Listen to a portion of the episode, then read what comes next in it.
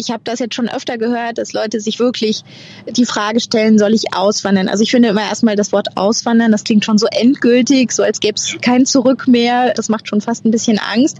Dabei denke ich mir immer, man darf sich ja auch mal irren. Also man darf ja auch mal was ausprobieren mit der Möglichkeit, wenn es jetzt nicht klappt, dann, dann, dann hat es halt nicht geklappt, aber dann bin ich wenigstens um eine Erfahrung reicher. Einfach aussteigen. Der Auswanderer-Podcast. Ist das herrlich. Herzlich willkommen zurück zu einer brandneuen Folge. Ich bin endlich wieder zurück. Ich hoffe, du hast meinen Podcast sehr vermisst. Die kurze Sommerpause, die ist ab sofort vorbei. Ich bin Nikolaus Kräuter, ich freue mich sehr, dass es wieder losgeht und wir feiern bald ein großes Jubiläum, denn mit dieser Folge hier gibt es bereits 95 Episoden im Auswanderer-Podcast von Einfach Aussteigen. Das heißt, die 100 sind bald voll.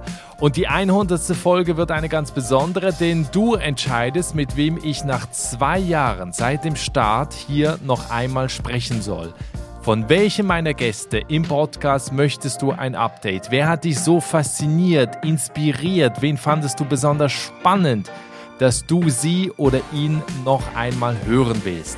Schreib mir den Namen des Gastes oder auch die Folgennummer einfach per E-Mail an neues at derauswandererpodcast.de neues at derauswandererpodcast.de oder schick mir einfach eine Nachricht via Instagram, Facebook oder über meine Webseite derauswandererpodcast.de. Da gibt es auch ein Kontaktformular. Und alle Kontaktmöglichkeiten findest du auch nochmal hier in den Show Notes in deiner Podcast-App. Du brauchst mir keinen langen Roman schreiben. Schreib einfach nur kurz den Namen und das Land, vielleicht eben noch die Folgennummer und dein Voting wird gezählt. Ich bin sehr gespannt, welche Folge es da ganz nach vorne schafft. Mein Podcast. Messieurs, dames, mes amis, bonjour. Aujourd'hui, nous allons en France. Mein Vater wird jetzt bestimmt mit den Augen rollen, denn er ist Franzose und er hat es leider verpasst, mir perfekt Französisch beizubringen. Zut alors. Also, viele haben sich eine zweite Folge zu einem der Lieblingsnachbarländer der Deutschen gewünscht, zu Frankreich. Das Land hat etwas über 67 Millionen Einwohner, darunter über 130.000 Deutsche. Das Land fasziniert nicht nur mit den tollen Berg- und Meeresregionen, sondern auch mit der entspannten Lebensweise. Die Franzosen sind ein Genießervolk. Guter Käse, Wein, frischer Fisch, dazu ein lauwarmes Baguette mit Trüffelbutter. Herrlich. Also wenn ich nicht nach Irland gezogen wäre, dann in die Bretagne auf jeden Fall. Mein heutiger Gast ist Madeleine Franke. Sie ist schon fast in Frankreich aufgewachsen, denn als Kind hat sie viele Urlaube dort verbracht.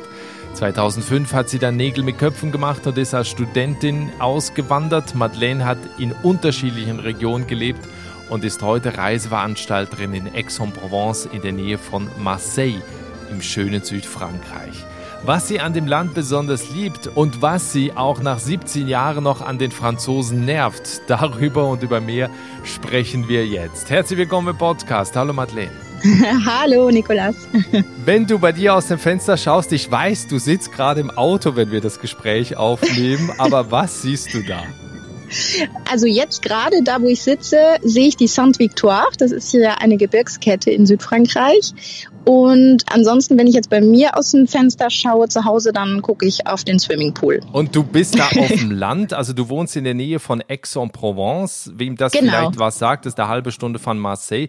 Ist das also so außerhalb, so Landsitz mit Swimmingpool und Pferden oder wie muss ich mir das vorstellen? nee, so ländlich ist es nicht. Es ist eher, ich würde sagen, etwas gebirgiger. Also hier ist sowieso viel Gebirge. Nee, ländlich nicht. Also ich bin so äh, 25 Minuten von Aix-en-Provence entfernt und 35 Minuten von Marseille. Ich bin recht schnell am Meer, also so eine halbe Stunde bis 40 Minuten. So kann man sich das ungefähr vorstellen. Ich sage ja immer, wenn ich nicht nach Irland ausgewandert wäre, würde ich jetzt da wohnen. Aber meine Frau spricht kein Französisch und sie mag die Franzosen nicht. Ach, und deswegen war es dann irgendwann so, dass wir da gesagt haben, okay, es muss englischsprachig sein. Bei dir, glaube ich, ist aber diese Nähe und diese Faszination für Frankreich ja schon länger da, weil du schon mit 16 ja. Jahren für ein Praktikum nach Nantes gegangen bist. Woher kommt denn diese Faszination und das Interesse für Frankreich? Also ich glaube, das wurde mir so ein bisschen mit in die Wiege gelegt. Ähm, also zum einen meine Eltern, die wirklich schon seit ich klein oder seit ich denken kann, große Frankreich-Fans schon immer gewesen sind. Und äh, ich bin dann schon recht früh immer nach Frankreich in den Sommerurlaub gefahren, äh, vor allem in die Bretagne. Ah, wir auch. Ja, ach schön. In, ins Finisterre, also Nordbretagne eher. Mhm. Ich muss auch dazu sagen, meine Mutter war, bevor sie in Rente gegangen ist, Französischlehrerin. Da sagen immer viele, ach so, ja deshalb und deshalb sprichst du auch gut Französisch. Aber wir haben ja jetzt nicht zu Hause irgendwie Französisch gesprochen. Es ist nur so, dass ich dadurch halt ja schon öfter einfach mit der französischen Sprache konfrontiert wurde, weil wir teilweise auch französische Freunde mal hatten zu Besuch oder äh, meine Mutter hat immer viel französische Musik gehört, Jacques Brel und sowas. Also von daher ähm, war ich da, glaube ich, schon recht früh in diesem Sprachbad drin und habe mich dann natürlich auch ganz automatisch mit der mit der französischen Kultur beschäftigt und fand die immer toll. Also das ist bei uns ähnlich. Ich hätte jetzt auch darauf wetten können, dass deine Eltern Lehrer sind, weil die, ja. diese Urlaube in der Bretagne, glaube ich, Ach, okay. das sind immer Lehrer. Also meine Eltern ja. sind nicht Lehrer, aber gefühlt sind es immer die Lehrer, ja. die da hingefahren sind. Weil, also mein Vater kommt aus Frankreich, wir sind ganz oft in, in der Bretagne im, im Urlaub gewesen, so in der Region Brest und Rosconvel, wenn dir das was sagt. Äh, das ist so eine Halbinsel da direkt am Atlantik. Mhm. Riesengroße Strände, total schön. Und ich glaube auch das, was du sagst, wenn man eben schon früh mit dieser Sprache umgeben ist und eben auch so diese ganze Mentalität. Ja. Ich finde immer, die Mentalität kommt irgendwie auch über diese Sprache mit. Dann ist man da mehr drin. Auf jeden Fall, ja, ja, ganz genau. Also ich denke, deshalb habe ich mich dann auch früh für die Sprache interessiert und mir fiel das eigentlich nie besonders schwer, Französisch zu lernen, weil ich es auch wirklich lernen wollte und weil es mir Spaß gemacht hat. Ja. Du hast dann nach dem Abitur zwei Jahre in Paris gelebt. Jetzt ist Paris ist mhm. ja so ein bisschen anders als der Rest von Frankreich. Wie ja. war das? Ja, das war natürlich äh, total toll. Also mit 20 Jahren nach Paris zu gehen und dann zum ersten Mal eigene Wohnung mit Franzosen in der WG ist natürlich äh, einfach super in dem Alter. Es war auch echt eine tolle Erfahrung. Ich habe zu dem Zeitpunkt ehrlich gesagt absolut nicht in Erwägung gezogen, jetzt mein halbes Leben in Frankreich zu verbringen. Es war ursprünglich eigentlich nur anderthalb Jahre Auslandssemester in Paris im Rahmen meines äh, Studiums. Also ich habe Betriebswirtschaftslehre in Frankfurt studiert und hatte dann da die Möglichkeit, ein Doppeldiplom zu machen und für anderthalb Jahre nach Paris zu gehen. Und ich dachte mir damals, Mensch, das ist doch super. Ich, ähm, ich kann ja ganz gut Französisch sprechen. Ich mag ja Frankreich, dann kann ich mal das Stadtleben in Paris bisschen testen und ähm, ja, also es war auch echt eine tolle Zeit, aber was das Lernen betraf, das war schon auch echt hart. Also es war einfach ein komplett anderes Lernsystem. Äh, du kennst das ja vielleicht auch ein bisschen, das französische, ja generell Schul- und Universitätssystem. Und da habe ich mich schon etwas schwer getan, aber ich habe mich da irgendwie durchgewurstelt. Also es ging. Wie waren denn der? Also konntest du richtig fließen Französisch, weil also gerade so nach dem Abitur dann nach Paris zu gehen, ist ja dann schon ist ja schon ein Brett, ne? Ja, also ich sag mal, ich dachte bis dato, dass ich eigentlich gut Französisch spreche. Also ich konnte mich gut ausdrücken. Ich hatte natürlich auch ähm, eine Aufnahmeprüfung, bevor ich überhaupt äh, zugelassen wurde, da äh, an die Uni zu gehen.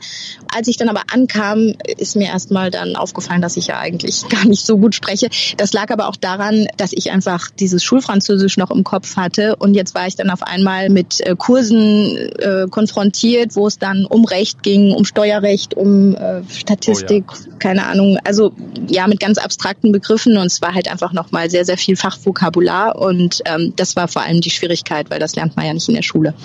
Aber ja, es ging. Man, ich sage mal, learning by doing, man kommt dann da doch schnell rein irgendwie. Also die eine Seite ist jetzt das Studium und das, was natürlich damit zusammenhängt. Auf der anderen Seite sind jetzt eben die Pariser nicht gerade für ihre herzliche, offene Art bekannt.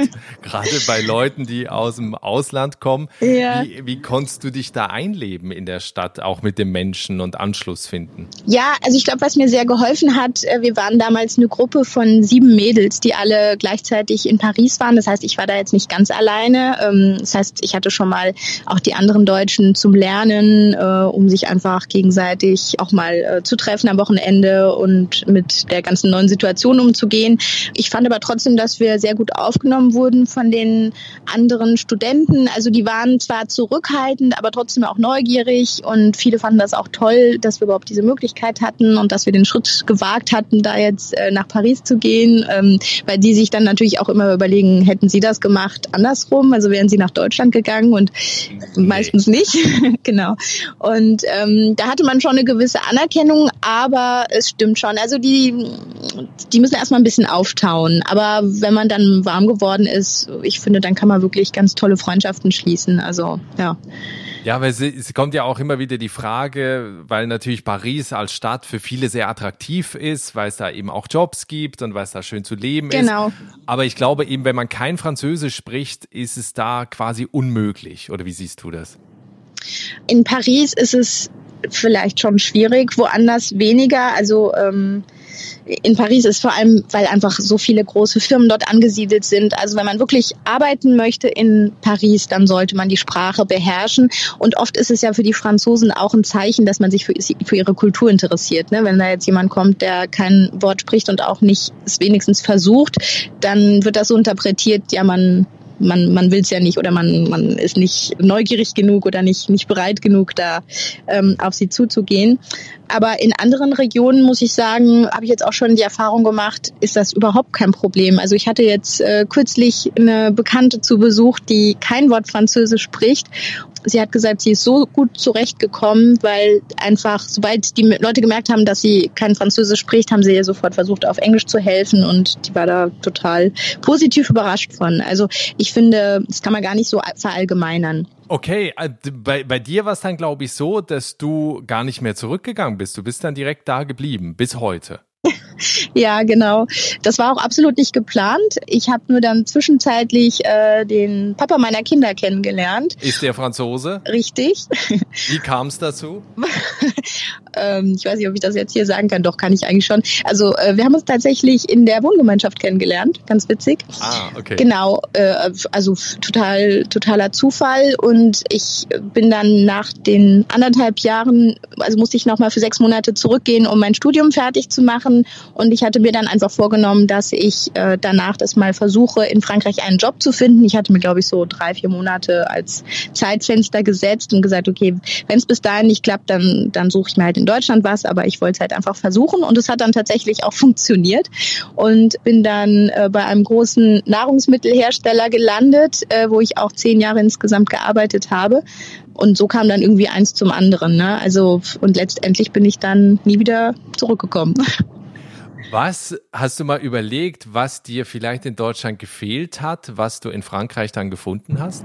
Also so überlegt habe ich mir das noch nicht, aber ich glaube, was ich einfach in Frankreich ganz toll finde und weswegen ich auch jetzt so lange schon hier bin, ist diese ganze Mentalität und äh, ich finde die Lebensqualität, die wirklich also für mich sehr hoch ist, dieses äh, wirklich äh, ja bewusst äh, das Leben genießen können ne? und äh, die Franzosen sind ja auch einfach da dafür bekannt. Man sagt ja nicht umsonst Leben wie Gott in Frankreich. Ich finde, das hat wirklich was Wahres. Selbst wenn man irgendwie Stress hat auf der Arbeit oder im Privaten, aber ja, man hat dann trotzdem so viel Freizeitmöglichkeiten noch und es gibt ja diese Apero-Kultur und äh, die Essen werden zelebriert. Also und gerade auch hier in Südfrankreich, man kann einfach immer was machen. Man kann wandern gehen in den Bergen, man kann ans Meer fahren, ähm, man kann irgendwo picknicken. Ja, es ist einfach irgendwie immer schön und angenehm und und entspannt. Also so empfinde ich das. Äh, ich sage jetzt nicht, dass in Deutschland das nicht so ist, dass es da nicht so auch schöne Stellen gibt, aber äh, irgendwie habe ich das Gefühl, hier die Franzosen, die die machen das bewusster. Die nehmen sich auch bewusst Zeit, um dann mal auszuschalten, also abzuschalten, genau. Ist das auch das, was dir auffällt, wenn du mal in Deutschland bist, dass das hier alles gestresster ist und dass die Leute vielleicht verbissener sind als die Franzosen? Ja, also erstens gestresster, vielleicht auch ängstlicher. Also ich habe das Gefühl, hier wird immer alles sehr locker gesehen. Teilweise vielleicht auch zu locker. Ne? Das sollte natürlich dann nicht ins Extreme übergehen. Aber ich kümmere mich ja auch viel um deutsche Kunden. Also ich bin ja hier Reiseveranstalter vor Ort und das heißt, ich bin viel in Kontakt mit Deutschen Deutschen, sowohl äh, Schülern als auch Erwachsenen. Und da nehme ich das sehr oft wahr, auch in den Gesprächen Gesprächen. Ne? Also einfach, ich höre das aus den Fragen raus, dass sie dann wirklich genau wissen wollen, wie ist das denn hier und das und das und ähm, was sie noch alles vorbereiten müssen. Und ich sage dann immer, nee, ist ja, ist ja alles gut. ist alles gar nicht so. Genau, kommt erst mal her, wir gucken dann. Ja, genau, genau, genau. Heute lebst du in Südfrankreich, bist Mutter von zwei Kindern. Wie beschreibst du deinen Alltag? Also, wie muss man sich das da vorstellen? Was machst du? Also ich äh, habe ja das Glück, dass ich von zu Hause aus arbeite. Ich bin ja ein Ein-Frau-Betrieb sozusagen. Von daher kann ich mir meine Zeit wirklich selbst einteilen und bin da auch sehr dankbar für. Ja, mein Alltag ist neben Kindern, Kinder zur Schule bringen und diverse Aktivitäten. Mittwochs ist ja immer hier der, äh, heißt ja nicht umsonst, der Journée des Enfants. Hast du vielleicht auch schon mal gehört, ne? Mittwochs haben ja die mhm. französischen Kinder keine Schule. Da werden die dann mit äh, allen möglichen Freizeitaktivitäten bespaßt. Ja, und sonst der Rest der Woche kümmere ich mich um meine Firma. Das heißt, ähm, ich ähm, suche hauptsächlich Praktikumsplätze für deutsche Schüler, Studenten und Azubis, die also entweder freiwillig oder auch im Rahmen von einem Betriebspraktikum nach Frankreich kommen möchten. Ich dachte gerade unfreiwillig. Ach so, unfreiwillig? Nein, nein, freiwillig natürlich. äh, genau, nein, es gibt nämlich tatsächlich sehr viele, die eben freiwillig über die Sommerferien sagen, ich, ich möchte jetzt gerne mal ein Praktikum machen, drei, vier Wochen in Frankreich. Finde ich auch total super. Und äh, da bin ich quasi der deutsche Ansprechpartner vor Ort und setze die Leute dann in Kontakt mit Firmen hier in der Region Aix-Marseille, also die natürlich auch zu ihrem Profil passen. Ich kümmere mich um die Praktikumsvereinbarung, ich kümmere mich um ihre Anreise, ich gucke, dass die hier untergebracht sind, entweder entweder in Gastfamilien oder Studentenwohnheimen oder woanders. Und genau, also ich sorge quasi darum, dass es ihnen rundum gut geht hier. Friends for Fans heißt das, also Frankreich mhm. für Leute, die eben das ganz toll finden. Genau. Das verlinke ich auch in der Folgenbeschreibung. Also wer sich da mal die Webseite anschauen möchte. Ich glaube, du machst ja auch Sprachreisen, ne? Ja, genau. Ich habe das äh, jetzt nicht nur auf die Auslandspraktika limitiert, sondern ähm, ich kümmere mich auch um ja, Leute, die jetzt äh, einfach nur mal zwei Wochen nach Ex kommen möchten für einen Sprachkurs. Äh, da kann ich sie dann auch in Kontakt setzen zu äh, einer Partnersprachschule vor Ort. Da gibt's dann auch eine Unterbringung in Gastfamilien. Ansonsten organisiere ich jetzt auch vermehrt Provence-Reisen für Privatleute, also für Familien, die jetzt zum Beispiel das erste Mal ihren Sommerurlaub Urlaub planen und überfordert sind mit dem Angebot, nicht wissen, was ist denn jetzt sehenswert, wo sollte man hin, was sollte man vermeiden, was sind Touristenfallen. Und ähm, da berate ich dann auch nochmal, kümmere mich quasi um die Unterkunft und empfehle ihnen was, was ich ähm, mir auch versuche, soweit es geht, selbst anzuschauen, dass die Leute dann einfach nicht äh, irgendwo landen, wo es vielleicht gar nicht schön ist. Weil, weil du jetzt viel mit Deutschen zu tun hast, die nach Frankreich kommen. Mhm. Merkst du, dass es da Klischees gibt, die viele im Kopf haben, wo sie dann aber feststellen, dass sie gar nicht stimmen? Also zum einen, was ich schon sehr oft gehört habe, ist wirklich immer wieder Vorurteile über die Stadt Marseille. Äh, habe ich selbst damals auch gehört, ne? Also als ich in meinem Umfeld erzählt habe, äh, wir ziehen da jetzt in die Nähe hin, da hieß es auch erst, oh Gott, wollt ihr das wirklich machen? Das finde ich eigentlich schade, weil ich finde Marseille unglaublich toll, vielfältig. Also ich liebe diese Stadt und und ja, das höre ich dann öfter mal, dass die Leute da so ein bisschen äh, irgendwie Vorurteile haben, äh, obwohl sie eigentlich. Ich glaube, Kriminalität, sowas, ne? Ja, hauptsächlich deshalb, ja. genau. Aber es gibt natürlich auch schöne Ecken. Was noch ansonsten von den Klischees her, ja, wie du schon vorhin gesagt hast, äh, man hat ja schon oft im Kopf, dass die Franzosen vielleicht nicht so hilfsbereit sind oder unfreundlich. Und äh, das haben jetzt schon ganz viele mir gesagt, nein, sie fanden das letztendlich überhaupt nicht so. Das hat sich dann vor Ort ganz anders rausgestellt. Ich glaube, man hat das im Kopf, weil eben die Franzosen leider immer dafür bekannt sind, dass sie ähm, nicht so gut Fremdsprachen beherrschen. Ähm, was ja auch sein mag, aber das heißt ja deshalb nicht, dass sie, dass sie nicht trotzdem nett und hilfsbereit sein können. Ich glaube nur, sie, sie trauen sich vielleicht dann oft erstmal nicht zu sprechen, weil sie äh, das Gefühl haben, dass wir schon ein wesentlich höheres Niveau haben, wenn wir Französisch sprechen. Und dann glaube ich, fühlen sie sich vielleicht erstmal irgendwie benachteiligt oder keine Ahnung. Aber ähm, nee, sonst hatte ich eigentlich bisher wirklich niemanden, der jetzt irgendwas äh, bemängelt hat. Ich meine, natürlich, man belächelt immer irgendwie die Streiks oder so, ne? Oder die, äh, die, die vielen Ferien und ähm, aber gut, das gehört halt dazu, ne? Mhm. Ja, wenn wir vielleicht so ein bisschen über die Punkte reden, auch in, du wohnst seit 2005 in Frankreich. Was sind die Dinge, Dinge, die dich möglicherweise jetzt auch stören in dieser Zeit, wo du irgendwie sagst, boah, das nervt manchmal. Also gut, die Streiks, ich glaube, das ist hauptsächlich so Paris oder die Großstädte. Ja.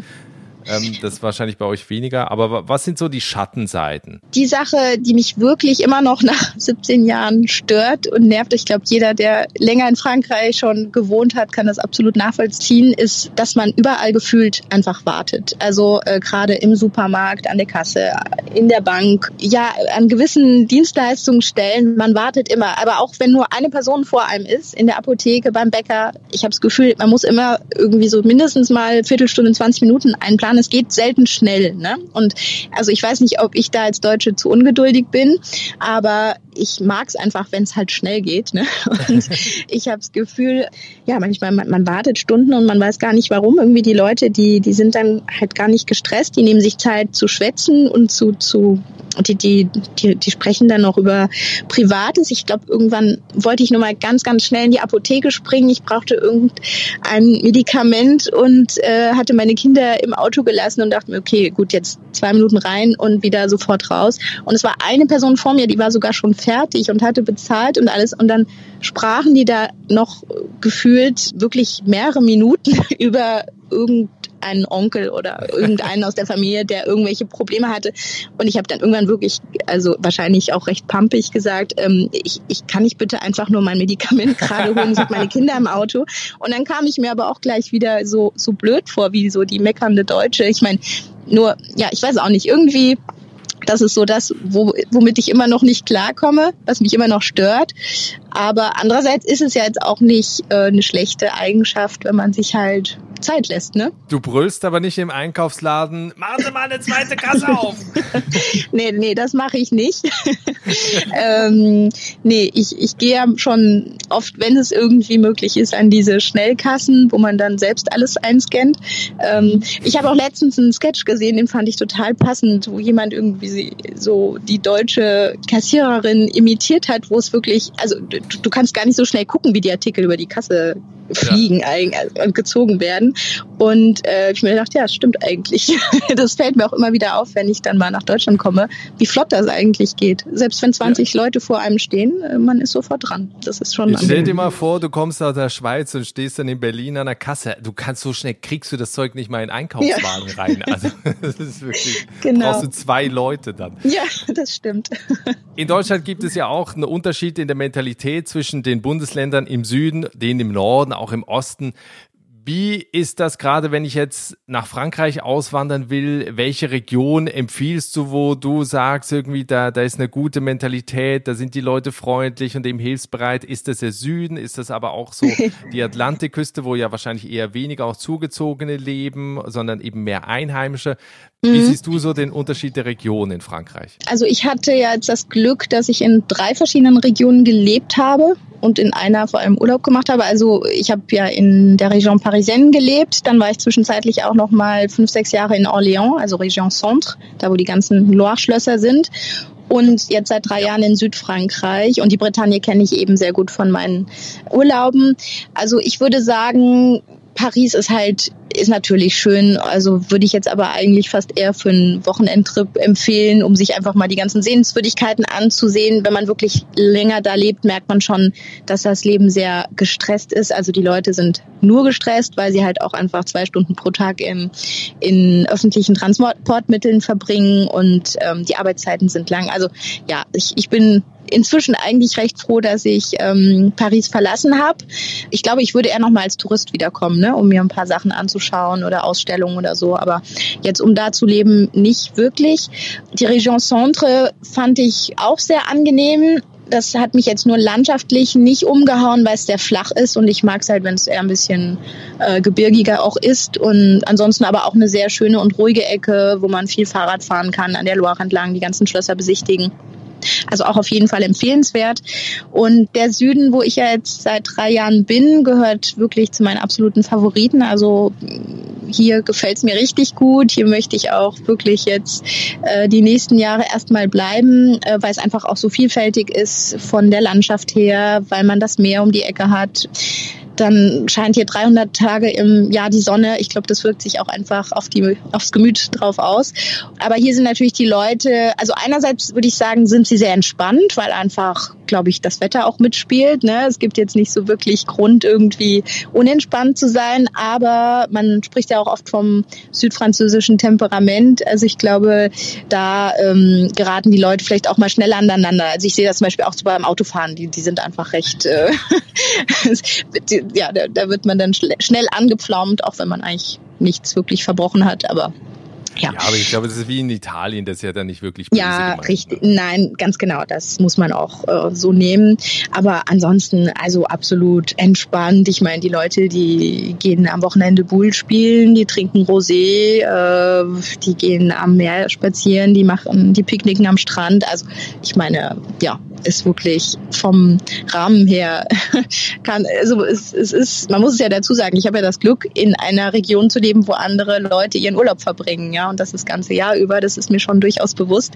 Äh, deswegen sind die Leute hier, glaube ich, schon sehr stolz darauf, auch hier zu leben. Es gibt ja nicht umsonst so viele Pariser, die wirklich 15, 20 Jahre darauf warten, endlich mal in den Süden versetzt zu werden, um dann hier ihren Ruhestand zu verbringen. Das ist schon sehr gefragt, ja. Du hast ja auch bestimmt schon einige Deutsche kommen und gehen sehen in Frankreich. Ja. Was siehst du für Möglichkeiten für Leute aus Deutschland, eben auch in Frankreich Fuß zu fassen, so aus beruflicher mhm. Sicht? Gibt es da überhaupt Jobs? Und wenn ja, sind da Leute aus Deutschland gesucht oder ist das eher schwierig? Oder was würdest du so aus beruflicher Sicht empfehlen? Ja, also auf jeden Fall äh, werden auch Deutsche hier gesucht. Ich glaube, vor allem, was immer sehr gefällt, ist die Tatsache, dass die Deutschen immer so den Ruf haben, dass wir schon mal von vornherein dreisprachig sind. Also für die Franzosen bringen wir automatisch ein dreisprachiges Profil mit, weil äh, sie gehen davon aus, dass wir perfekt Englisch können und wenn wir dann noch um bisschen Französisch oder jedenfalls uns verständigen können auf Französisch, dann sind wir damit schon dreisprachig. Es gibt ja auch viele Firmen inzwischen, die sich wirklich auf deutsch-französische Profile spezialisiert haben. Also das ist auf jeden Fall möglich. Ich denke, wichtig ist für die Leute, die sich die Frage stellen, dass sie schon von vornherein so ein bisschen sich mit der französischen Mentalität auseinandersetzen, so diese Do's und Don'ts und weil auch nochmal oft einfach äh, am Arbeitsplatz das vielleicht alles ein bisschen anders abläuft als in Deutschland. Aber da muss man sich, glaube ich, dann auch einfach nur ein bisschen anpassen und vielleicht mit einer gewissen Objektivität da reingehen ne? und das erstmal beobachten und schauen, okay, was darf ich sagen, was sollte ich eher nicht sagen. Ich meine, was sind Beispiel, denn so die Fettnäpfchen, genau? Ja, also zum Beispiel Franzosen sprechen sehr ungern über Gehalt und all sowas. Ne? Es gibt Sachen, die sind wirklich tabu. Da wird einem auch nie einer drauf antworten. Ähm, da wird einfach nicht gerne drüber gesprochen. Das ist quasi zu, zu intim. Das ist Privatsache wir Deutschen sind ja, haben ja immer den Ruf, dass wir sehr, sehr pünktlich sind und ich finde das auch gut. Das wird ja hier eigentlich äh, nicht so genau genommen. Das heißt, wenn man erst zehn Minuten später zum Meeting kommt, ist das aus französischer Sicht jetzt nicht so dramatisch. Ähm, ich meine, klar, es kommt drauf an, mit wem, ne? Wenn es jetzt mit dem CEO ist, sollte man vielleicht doch pünktlich sein. Aber ich sag mal, ähm, das habe ich schon wirklich ganz oft erlebt, dass die Leute dann nach und nach eintrudeln und ähm, aber damit verplempert man natürlich viel Zeit. Das ist dann wieder, da komme ich wieder zu dem Punkt, wo ich dann ungeduldig werde und mir denke, warum können wir nicht jetzt einfach mal ähm, hier äh, das schneller durchziehen? Ja, das, das muss man, da muss man sich dann, glaube ich, drauf einlassen und ähm, vielleicht da ein bisschen tolerant auch reingehen. Ansonsten meinst du jetzt konkret, äh, was, was man am Arbeitsplatz beachten sollte oder generell für die Leute, die jetzt nach Frankreich gehen, auswandern möchten. Ja, ich meinte jetzt auch, dass, äh, ne, wenn die Leute jetzt nach Frankreich gehen, siehst du eben da die Möglichkeit, dass man da Jobs findet. Sollte man lieber in der Selbstständigkeit gehen? Also weißt du, wie ist so gerade so auch bei euch so die, die Situation? Klar, Selbstständigkeit ist auch möglich, äh, machen ja auch immer mehr. Ich meine, ich gehöre ja auch dazu. Aber ich muss sagen, es gibt schon wirklich einige bürokratische Hürden. Und das ist übrigens auch noch ein Punkt, den ich etwas äh, anstrengend finde in Frankreich, dass einfach das ganze Administrative und Bürokratische so äh, komplex ist und äh, man sich da so durchkämpfen muss. Da hatte ich auch wirklich Schwierigkeiten, weil das lange gedauert hat, bis ich dann mal alle Unterlagen, alle erforderlichen Unterlagen für meine äh, Firmengründung zusammen hatte. Ansonsten Nein, also äh, auf jeden Fall haben Deutsche hier Chancen, das ist ganz klar. Wenn wir vom Job so ein bisschen noch kurz in Richtung Lebenshaltungskosten gehen, also zum einen, was verdient mhm. man da so oder was sollte man verdienen, um da gut leben zu können? Weil vielleicht kannst du uns so ein bisschen mitnehmen, auch gerade so die Region, in der du lebst. Wie sind da die Mieten? Wie sind da generell, was du so für Einkäufe ausgibst? Also, dass ich so eine gewisse Vorstellung habe, wie viel Geld brauche ich im Monat? Ja, es kommt jetzt natürlich wirklich darauf an, auch ob man jetzt alleine lebt, ob man Kinder hat, äh, die man versorgen muss. Ne? Aber generell muss man schon damit rechnen, dass die Lebenshaltungskosten sehr hoch sind in Frankreich, also wesentlich höher als in Deutschland. Ich weiß nicht mehr, es gab mal, irgendwann habe ich mal eine Prozentzahl gesehen, um wie viel höher, aber ich glaube schon so 20 Prozent oder sowas. Mir fällt das immer auf beim Einkaufen gehen selbst wenn ich irgendwie nur sage, ich springe nochmal schnell in den Supermarkt, mir fehlen noch fünf, sechs Sachen, dann bist du trotzdem gefühlt 20, 30 Euro los und hast das Gefühl, du hast eigentlich nichts gekauft. Was besonders teuer ist, sind auch so ähm, Drogerieartikel, Kosmetik. Deswegen, ich glaube, es ist nicht ohne Grund, dass äh, die Deutschen, wenn sie dann mal wieder in Deutschland sind, oft äh, in den DM stürmen und erstmal alles leer kaufen, weil es gefühlt einfach viel günstiger ist.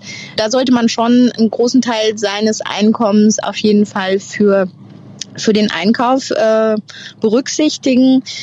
Von 2000 Euro im Monat brauchst du zu zwei Dritt bestimmt mal 500 Euro im Monat für Einkäufe. Würde ich jetzt mal so schätzen. Und Mieten? Ja, Mieten sind natürlich auch recht teuer. Es kommt natürlich drum, immer drauf an. Also wenn du jetzt von Paris sprichst, dann äh, sind die Mietpreise natürlich extrem hoch. Deswegen sind ja auch, glaube ich, so viele Leute einfach immer gefühlt draußen und unterwegs, weil wenn du natürlich nur in einem kleinen Studio von 18 Quadratmeter lebst, dann fällt dir irgendwann die Decke auf den Kopf. Wogegen, wenn du ein bisschen weiter in den Vorort gehst, dann wird es schon etwas erschwinglicher, immer natürlich immer noch teurer, aber du kannst zumindest für die gleiche Miete etwas mehr Wohnfläche schon erwarten. Hier sind die Mieten, finde ich, auch sehr teuer im Süden. Äh, das liegt aber auch daran, dass äh, zum Beispiel, wenn man sich ein Haus mietet, dann ist da oft automatisch ein Pool mit dabei. Also ja, ist, weil einfach die, die, die, die Häuser alle so gebaut sind, weil es einfach auch so heiß wird im Sommer und man hat eine, also eigentlich fast alle Häuser, auch von Freunden, die ich kenne, die haben dann halt eine Klimaanlage im Haus und einen Swimmingpool draußen und man, ähm, man ist, geht dann eigentlich immer nur schnell vom kalten Wohnzimmer schnell in den Pool und wieder zurück, äh, so ungefähr. Ähm, und dadurch äh, steigen natürlich dann auch die Mietpreise gleich äh, extrem in die Höhe also doch, der Süden fand ich war ist schon recht teuer. Ähm, man sagt ja immer, um überhaupt mieten zu können, muss man dreimal die Miete verdienen. Ja. Sonst wird man ja nicht irgendwie genommen. Ja. Aber so jetzt von der, von, was würdest du sagen, wenn ich jetzt auch so als Familie mit zwei Kindern, wie viel Geld im Monat brauche ich eigentlich? Ich denke schon, schon so zwischen 3.000 und 4.000 Euro. Okay. Gut, aber ich glaube, das ist mittlerweile auch das, was du auch in Deutschland brauchst, je nachdem eben, wo du lebst. Gerade ja. eben in den Städten wird es ja auch teurer. Wenn ja. wir zum Ende hin noch zu deinen Tipps kommen für Leute, die jetzt zuhören und sagen, ja, Frankreich gefällt mir auch, da habe ich schon oft Urlaub gemacht, dahin möchte ich perspektivisch auch auswandern. Was sind deine Tipps und vor allen Dingen eben aus welchem Holz muss man eigentlich geschnitzt sein? Ja, das ist eine gute Frage. Also ich glaube, das Wichtigste ist, dass man sehr locker rangeht und äh, neugierig und offen für was Neues. Ähm, weil ich habe das jetzt schon öfter gehört, dass Leute sich wirklich die Frage stellen, soll ich auswandern? Also ich finde immer erstmal das Wort auswandern, das klingt schon so endgültig, so als gäbe es kein Zurück ja. mehr. Das klingt sehr beeindruckend, das macht schon fast ein bisschen Angst.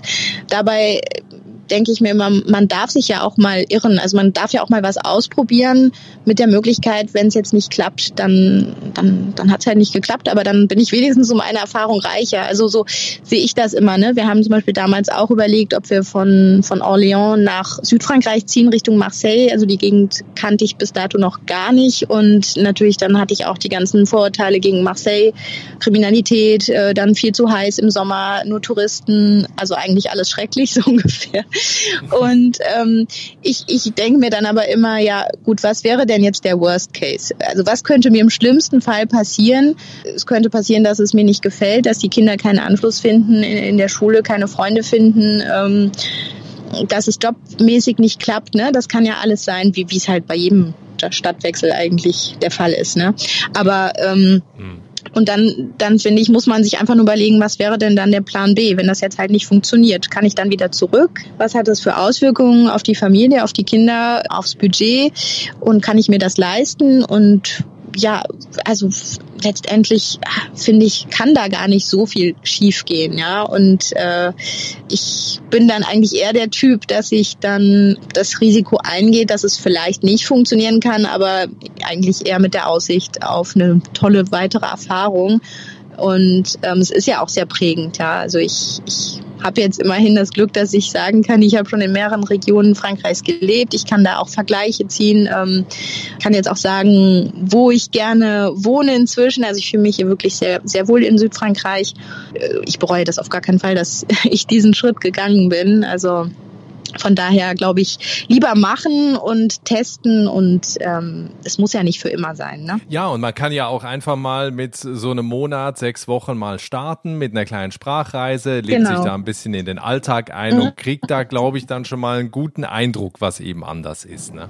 Ja, ganz genau. Also ich glaube, man, man ist dann auch schnell drin in diesem neuen Lebensrhythmus. Klar, man muss sich da erstmal ein bisschen anpassen. Genau, das ist vielleicht das Wichtigste, dass man eben auch eine gewisse Anpassungsfähigkeit mitbringt mitbringt ne? Äh, und auch neugierig ist und offen für eine neue Kultur und ähm, da bereit ist, mal reinzuschnuppern. Und dann klappt das auch. Also ich empfehle da auch den Instagram-Kanal von Madeleine Friends for Fans heißt der, verlinke ich auch. Also da mal reinschauen Dankeschön. und Madeleine einfach mal anschreiben, wenn man auch Fragen dazu hat. Ich hoffe, das ist okay. Ja, natürlich, gerne.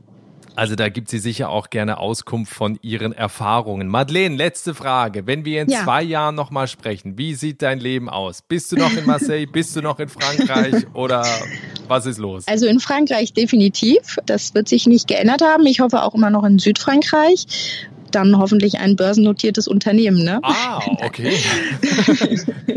Nein, das war jetzt äh, eine etwas hohe Zielsetzung.